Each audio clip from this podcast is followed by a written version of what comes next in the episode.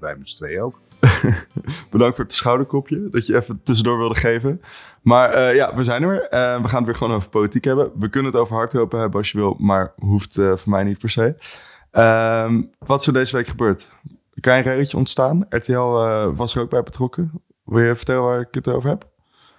ja, vertel. Oké.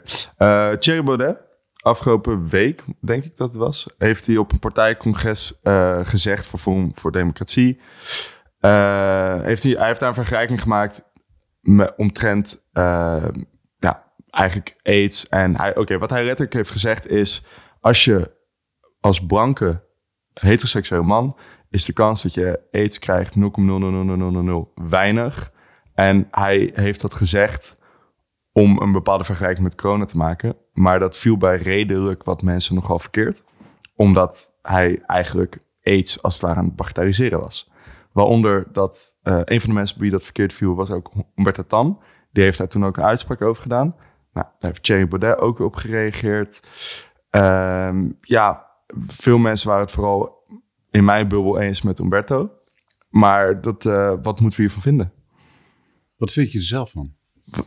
Denk dat je me even terugpaast. Uh, ik, vind het, uh, ik vind het lastig. Wat ik namelijk vind is dat... Kijk, Thierry Baudet doet zijn uitspraak op een partijcongres. En ik, of congres was niet echt maar partijbijeenkomst. En ik vind dat niet chic. Uh, want ik vind dat je zo'n vergelijking in principe niet hoeft te maken. Hij heeft het gedaan om kritiek te hebben op het coronabeleid. Want zijn idee was, als ik het goed vertaal... en hij mag me een bericht sturen als ik het niet goed vertaal... maar zijn idee was, als witte heteroseksuele man... heb je zo weinig kans op AIDS... dat maar eh, waarom denk je dat hij witte...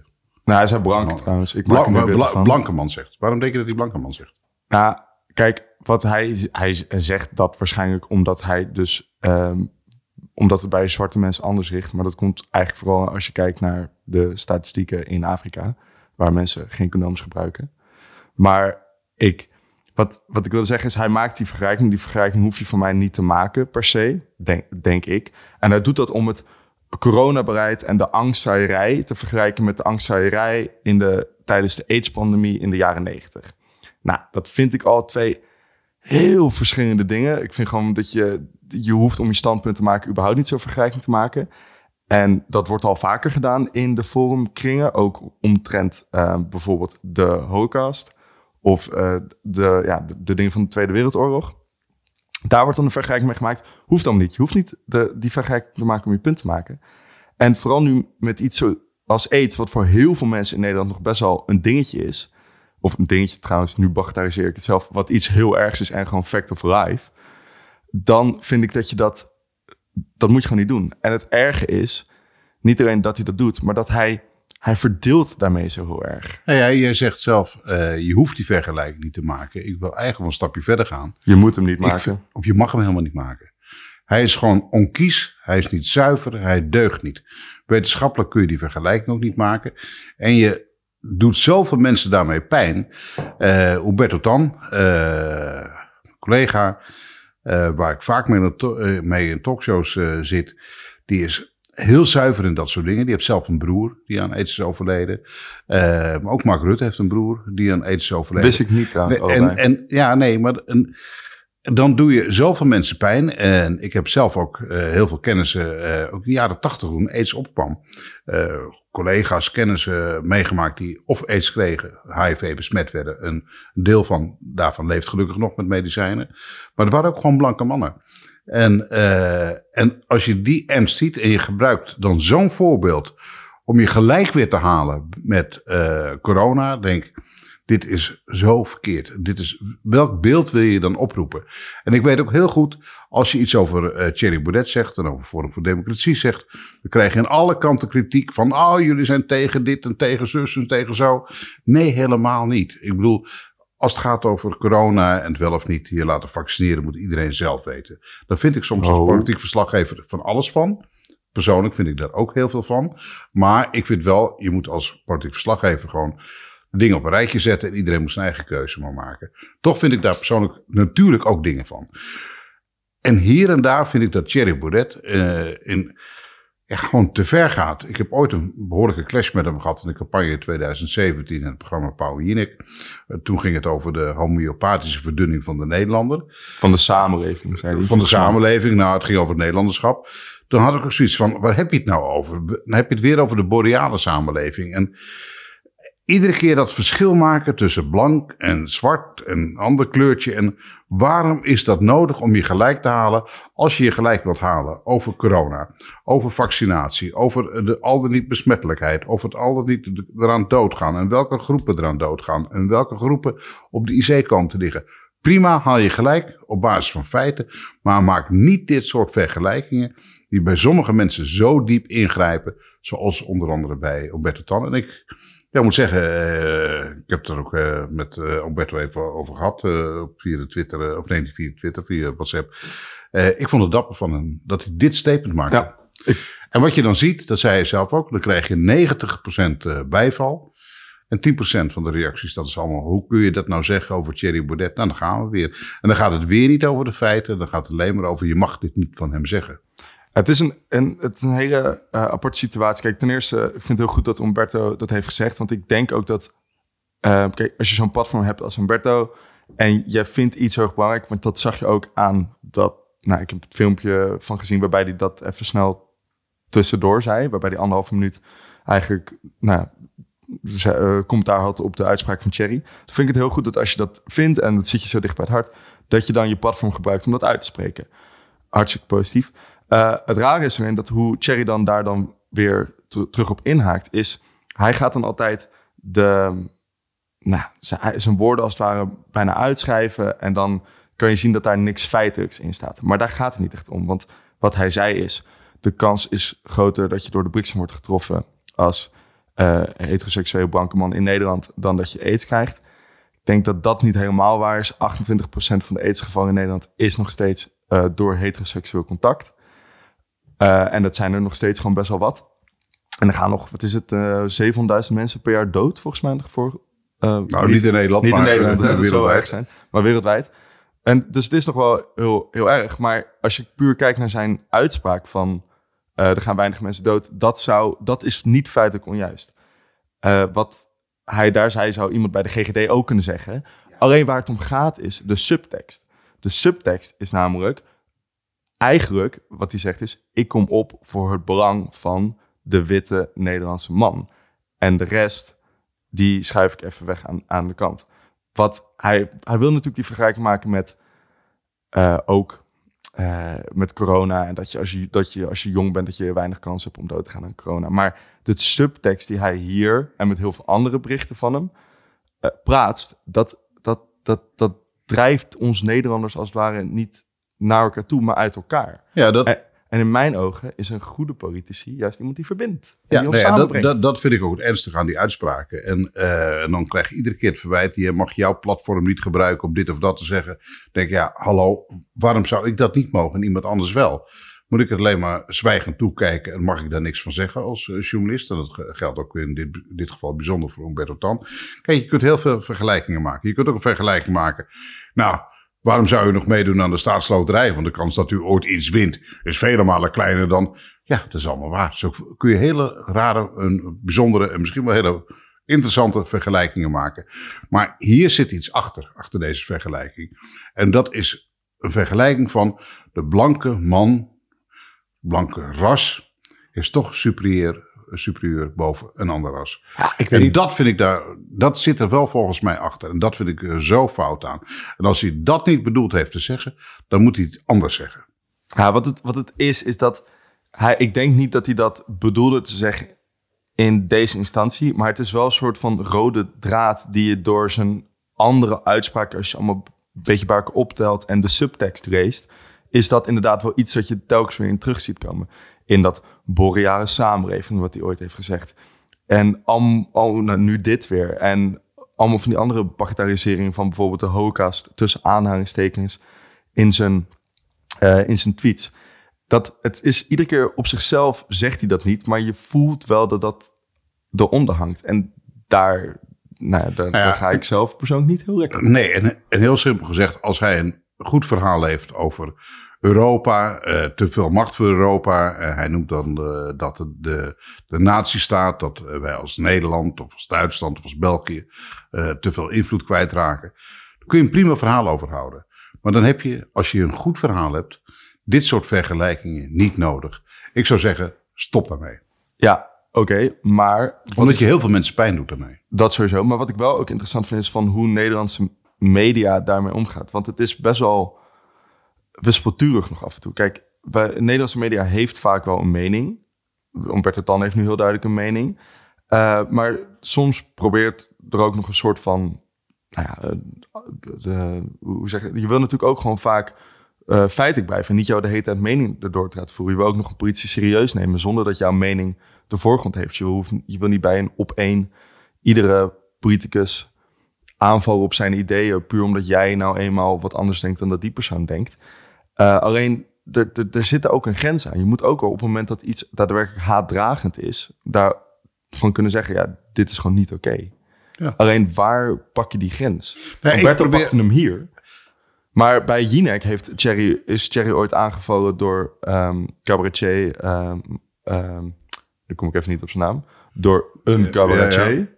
Sorry als je luistert, ik weet je naam even niet meer. En toen is Jinek juist, als het ware, Thierry Baudet gaan verdedigen. Dus het gaat ook niet per se om de persoon. Nee, nee, maar toen vond ik zelf... Uh, dat was aan het eind van de show... Martijn de Koning. Martijn de Koning. Die een soort roost had over Thierry Baudet. Aan het, helemaal aan het eind van de show waarop Thierry Baudet niet meer kon antwoorden.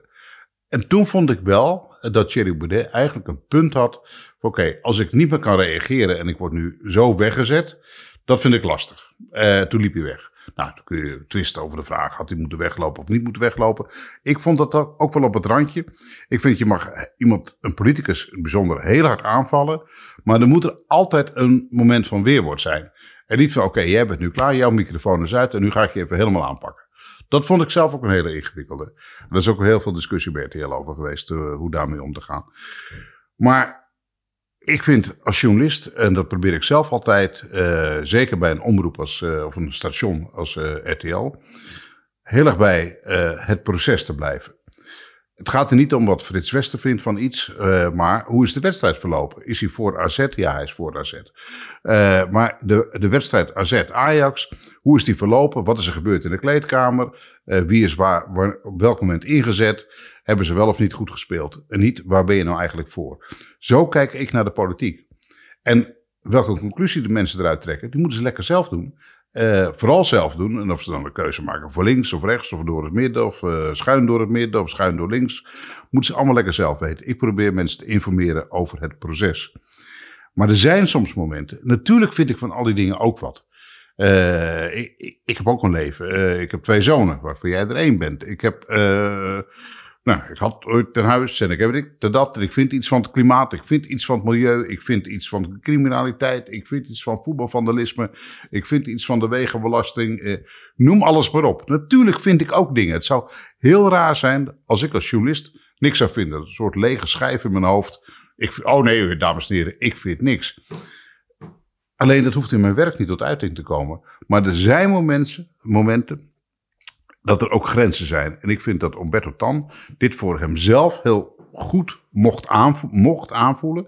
Oké, hier trek ik een grens, hier ga ik iets van zeggen. Hij is ook journalist, interviewer, programmamaker. Hier mag je op een gegeven moment iets van vinden. Het is heel raar als je iemand vraagt. Je mag wel op straat iets vinden, maar ik mag, ja, op tv mag ik dan weer niks vinden, mag ik weer niks zeggen.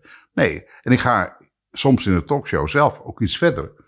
Uh, of hier met jou in de podcast, dan in het nieuws. Want ik vind het nieuws net een iets ander ja, platform, ander gremium daarvoor. Hier ga ik iets, iets verder. Uh, net zo goed als ik hier bij de buurman uh, op de koffie zou zitten. Van, wat vind jij er dan van? Nou, dus ben ik misschien iets uitgesprokener dan in het nieuws. Ik had aan het begin nog wel de behoefte om hier soms heel politiek correct te zijn. Maar ik bedacht me ook vandaag, mede door dit onderwerp, van ja, dit is wat we hier doen eigenlijk meer een soort van column. En jij bent natuurlijk in normale, normale werk, ben jij journalist. En hier ben je eigenlijk meer poemnist, zeg je dat zo?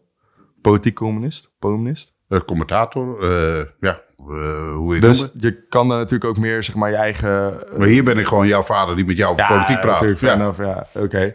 Waar wij andere mensen naar mee laten luisteren. Maar wat ze bijvoorbeeld in België eh, doen bij het normale eh, nieuws. Ze hebben daar een soort van mediacode waarbij ze als het ware extreme ideeën uitsluiten. Dus waar wij Willem Engel nog wel in de, bij op één of zo laten komen, hebben ze daar gewoon van nee, nee, nee, nee. Eh, dat soort extreme eh wappie eh, praat, dat geven we gewoon geen platform. Waarom doen we dat in Nederland? Waarom, doen we dat wel? Waarom geven we wel Willem Engel het platform om dat soort, nou, ik kan het gewoon zeggen, nonsens aan het Nederlandse publiek te verkopen? Ja, maar dat vind ik zelf ingewikkeld. In ho- hoeverre je dingen ook kunt, onzin kunt vinden. Eh, als je weet dat 10 of misschien wel 15 procent van Nederland dat ook denkt of erachteraan loopt. Ja, laat het dan maar zien. En probeer het dan met argumenten te weerleggen. En zet er iemand anders tegenover. Een Diederik Gommers of eh, weet ik veel wie, een Jaap van Dissel. Die mij kan uitleggen dat het niet klopt. Waarmee je dan hoopt dat mensen die denken: oh, wat Willem Engel zegt, dat eh, is misschien wel waar. Allerlei complottheorieën, weet ik wat allemaal. Dat iemand anders daar met goede argumenten iets tegenover zegt. Maar om alles dood te zwijgen en weg te vegen, vind ik ook gevaarlijk. En natuurlijk, nu moet je niet iedere, iedere idioot aan, het woord laten op televisie. Want ik bedoel, worden vaak genoeg door mensen gebeld die eh, met allerlei dingen komen waarvan wij zeggen: Nou, dat gaan we even niet doen. Dit is zo raar. eh, dit gaan we echt niet doen. Maar je, moet ook dat soort, soort dingen die, die, die ondergronds ja, smeulen, branden, opborrelen. soms wel even laten horen: van let op, dit is er ook. En eh, we, zetten er iets naast, iets tegenover. En dan kan iedereen zelf zijn mening erover vormen. Ja, het is natuurlijk wel een precaire situatie, want in principe die persoon heeft al een uh, x aantal volgingen, of je het zo kan noemen, ondanks dat hij nog niet bij een op één voorbij is gekomen, puur door social media en nou, mond-op-mond gegaan of hoe dat verder gaat.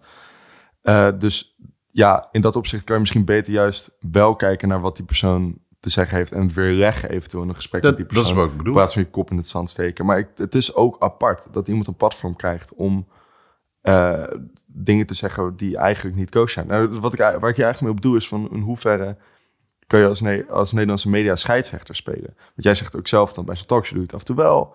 Als uh, verslaggever bij RTL doe je het juist weer niet.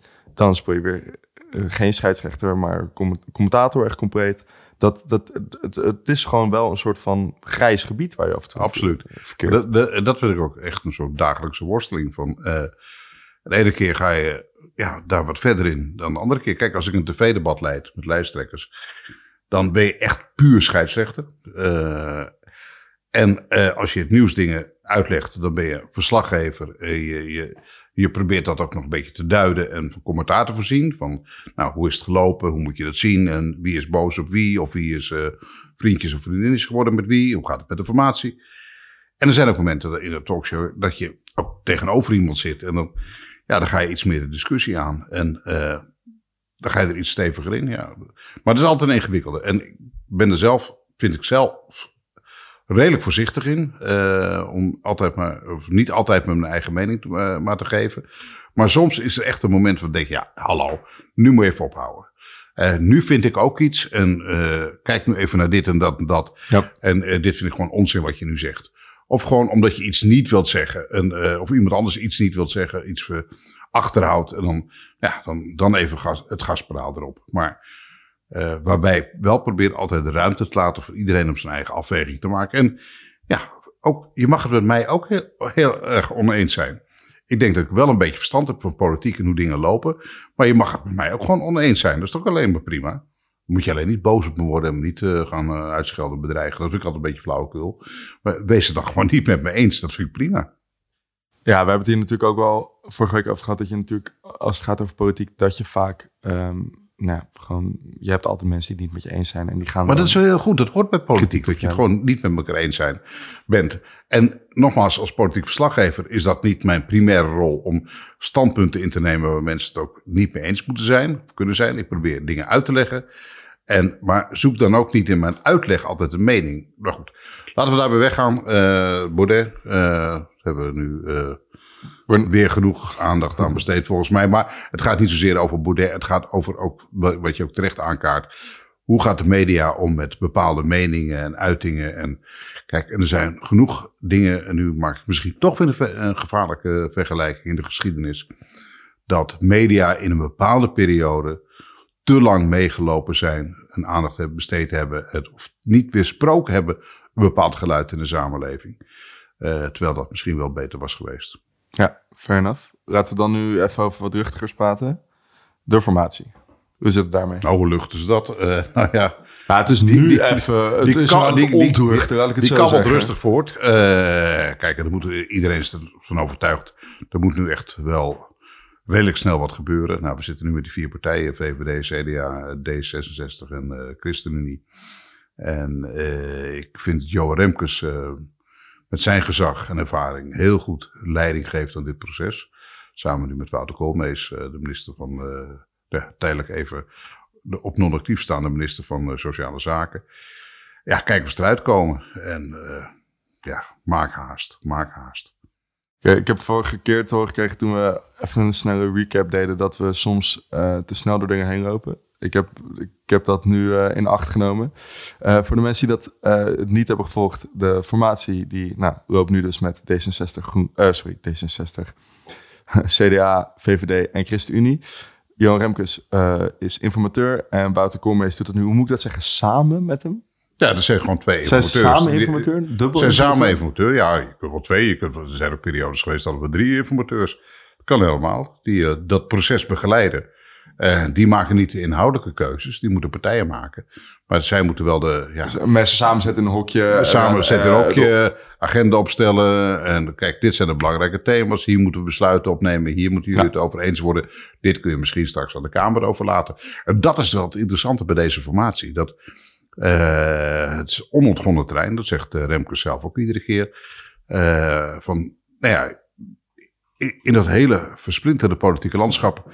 Hoe ga je met deze vier partijen, die wel bij de verkiezingen samen als coalitie hebben gewonnen. Heel veel gebeurt in de tussentijd, allerlei varianten uitgeprobeerd, blokkades over en weer. Nou, dat is nu even achter ons. Hoe ga je dit nu vormgeven? Waarbij je in een andere bestuurscultuur, ik vind het nog steeds een beetje een ingewikkeld begrip, want niemand heeft dat ingevuld, Nee. ook oppositiepartijen straks meer invloed geven op dat beleid. Door bijvoorbeeld eh, een heel beperkt regeerakkoord te maken. Nou, dat roepen we iedere keer. En iedere keer wordt het toch weer een heel ouderwets telefoonboek. Zo dik. eh, waarbij eh, de ministers dan individu- individueel een beleidsprogramma gaan maken. En dat er meer ruimte is voor de Tweede Kamer om daar invloed op uit te oefenen. Ja, dat is een experiment. En ik hoop dat het lukt. En dat het ook een beetje snel gaat. Want iedereen is er wel een beetje klaar mee. Ja, en dan zou het dus misschien helpen om het even op hoofdlijnen te doen. Dat maakt het ook net even wat sneller. Eh, maar ze gaan nu ook tenminste, dat ze helpt ook. Ze gaan ook... Nou, op hoofdlijnen doen, dat maakt het niet altijd sneller hoor. Want er is een mo- mooie uitspraak eh, van een wijsgeer destijds. Die zei, ik schrijf je lange brief, want Ik ik, heb geen tijd voor een korte. Dus een lang regeerakkoord kan ze misschien wel veel sneller dan een korte. Ja, ik wist ook dat je deze erbij ging halen. Maar, eh, Hoezo wist je dat? Ja, je, hebt, je zegt het vaker. Ah. Ik, heb- ik heb eh, geen tijd, eh, dus ik schrijf een lange brief. Ehm, eh, wat wil ik zeggen? Oh ja, maar ze gaan nu ook kijken naar de, de vorige formatiegesprekken. Dus met de vorige informateurs, waar Wouter Koolmeester zelf toevallig ook eentje van was. Ja, was verkenner hè? Oh, was je verkennen? Was nog verkenner? Dat is nog een soort voorstadium van een informateur. Ik snap best wel dat mensen zeggen dat het af en toe te snel gaat. Want zelfs ik als politiek geïnteresseerd persoon, nog net niet politiek junkie, vind het af en toe met de terminologie nog redelijk lastig. Ehm, maar ze gaan nu al die gesprekken, ook met Mariette Hamer en dergelijke, gaan ze erbij pakken om te kijken, om het alvast een beetje achter de schermen eh, te kijken nou, wat, de, wie, wat, wat de interesses zijn, et cetera. Ehm, maar verder is daar nog niet heel veel vooruitgang geboekt, of eh, vergis ik me niet. Nou ja, er gebeurt als het goed is heel veel achter de schermen. En ik begrijp ook heel goed eh, hoe jammer dat ik dat ook vind als journalist. Eh, dat niet alles helemaal transparant is. Maar ik snap ook heel goed dat het niet kan. Maar dat, dat, ze, dat Je moet- Je, je- kan je- kaarten op tafel Je kunt niet met alle kaarten op tafel en met de hele samenleving mee onderhandelen. eh, met vier camera's in die ruimte van jongens, dan gaan we lekker Nee. meekijken hoe dat gaat. dat gaat niet in, in, in, in zo'n proces. En dan is het soms heel, eh, soms heel goed om dat gewoon ja, in de binnenkamer te doen. En niet te veel naar buiten te blaren. Kijk, op het moment dat eentje gaat praten naar buiten toe, of stiekem gaat praten, dat Ja. heb ik natuurlijk vaak meegemaakt. En als journalist ja, was het ook altijd heel leuk dat één iets zei. Dan kan zo'n formatie ineens helemaal op zijn kop komen te staan. Wat, wat heeft die nog Maar dit- gezegd? wat gebeurt daar? En die speelt het spel via de publiciteit. Uh, nog, dat hebben we twee weken terug nog meegemaakt. Of iets in die richting. Want iedere keer als inderdaad uh, Kaag iets zei over Mark Rutte, dan wel, oh, en dan moesten we erover debatteren. En uh, viel erover. Wow, ja, ja en bij. Kaag of Mark Rutte, dat was natuurlijk uh, tijdens een openbare speech. Dat was, was iets anders. Ja, maar dat is dus Maar als som- je dus in de openbaarheid gaat praten over de persoon met wie je ook aan tafel zit, dan gaat de rest zich met de tafel bemoeien. Van, oh, kan dat nog Ja, wel? maar soms lekken er dingen uit eh, van de formatietafel over Ja. het standpunt van de een. En dat iemand misschien al iets weggegeven heeft. Terwijl dat wel waar is, Ja. maar wij niet nog weten wat hij ervoor teruggekregen heeft. En dan gaat zo'n achterban van een partij al zeggen van... Hallo, Ja. hebben wij dit al weggegeven? Nee, dat willen we allemaal niet. Ja, hallo, je, kent, je moet het hele verhaal altijd zien. Je moet het complete plaatje zien. Want zo'n formatie is geven en nemen. Je verdient dingen en je verliest dingen. En dan moet je uiteindelijk afwegen... Oké, is die prijs mij de winst waard? Ja. Of omgekeerd. En als alleen jouw verlies even wordt uitgemeten... Ja, dan gaat zo'n hele achterban weer stijgeren. En eh, dwars liggen en met allerlei gedoe. Dus eh, je moet het altijd even, zijn Even beschouwen. En even in de gesloten eh, omgeving doen van de Dat kan onderhandelingstafel. volgens mij... Ja, dat kan volgens mij niet anders. Ik heb hier trouwens ook nog iets staan waar jij het over wilde hebben. En ik vraag me wel af wat het is. Er staat of ik nog Pokémon kaarten heb. Ja, nou ja. Vroeger hadden jij, Jelle, je broer, hadden Pokémon kaarten. Ja, dat Echt klopt. stapels vol van die dingen. Ik vond altijd verschrikkelijk. En ineens eh, zie ik vandaag allemaal berichten de afgelopen dagen van die Pokémon kaarten zijn echt heel veel geld waard. Sommige zijn heel bijzonder. En een collega van mij die, die, die, die reageerde op een onderwerp bij ons van... Oh, een van mijn zonen is nu heel verdrietig dat zijn moeder alle Pokémon kaarten destijds in de prullenbak heeft gegooid. Toen dacht ik ineens, hebben jullie echt nog Pokémon kaarten? Heb je ze toch ergens bewaard?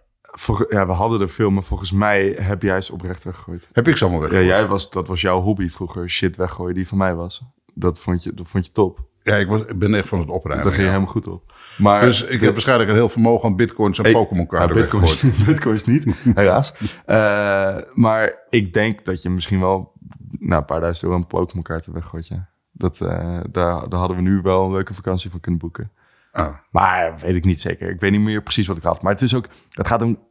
Ook, Nee, maar ik vond het wel wil grappig. zeggen, het gaat ook echt precies om welk kaartje je hebt. Als je Charizard hebt, eerste generatie, en dan zit nog in plastic, ja, dan is het top. Maar ik denk niet dat ik die had. Nee, toch? Nee, ik denk, weet ik, weet ik veel. Dit is, hoe Nee, maar ik- ik vond het grappig. 25, Ik- ik- 1995. Dat is de...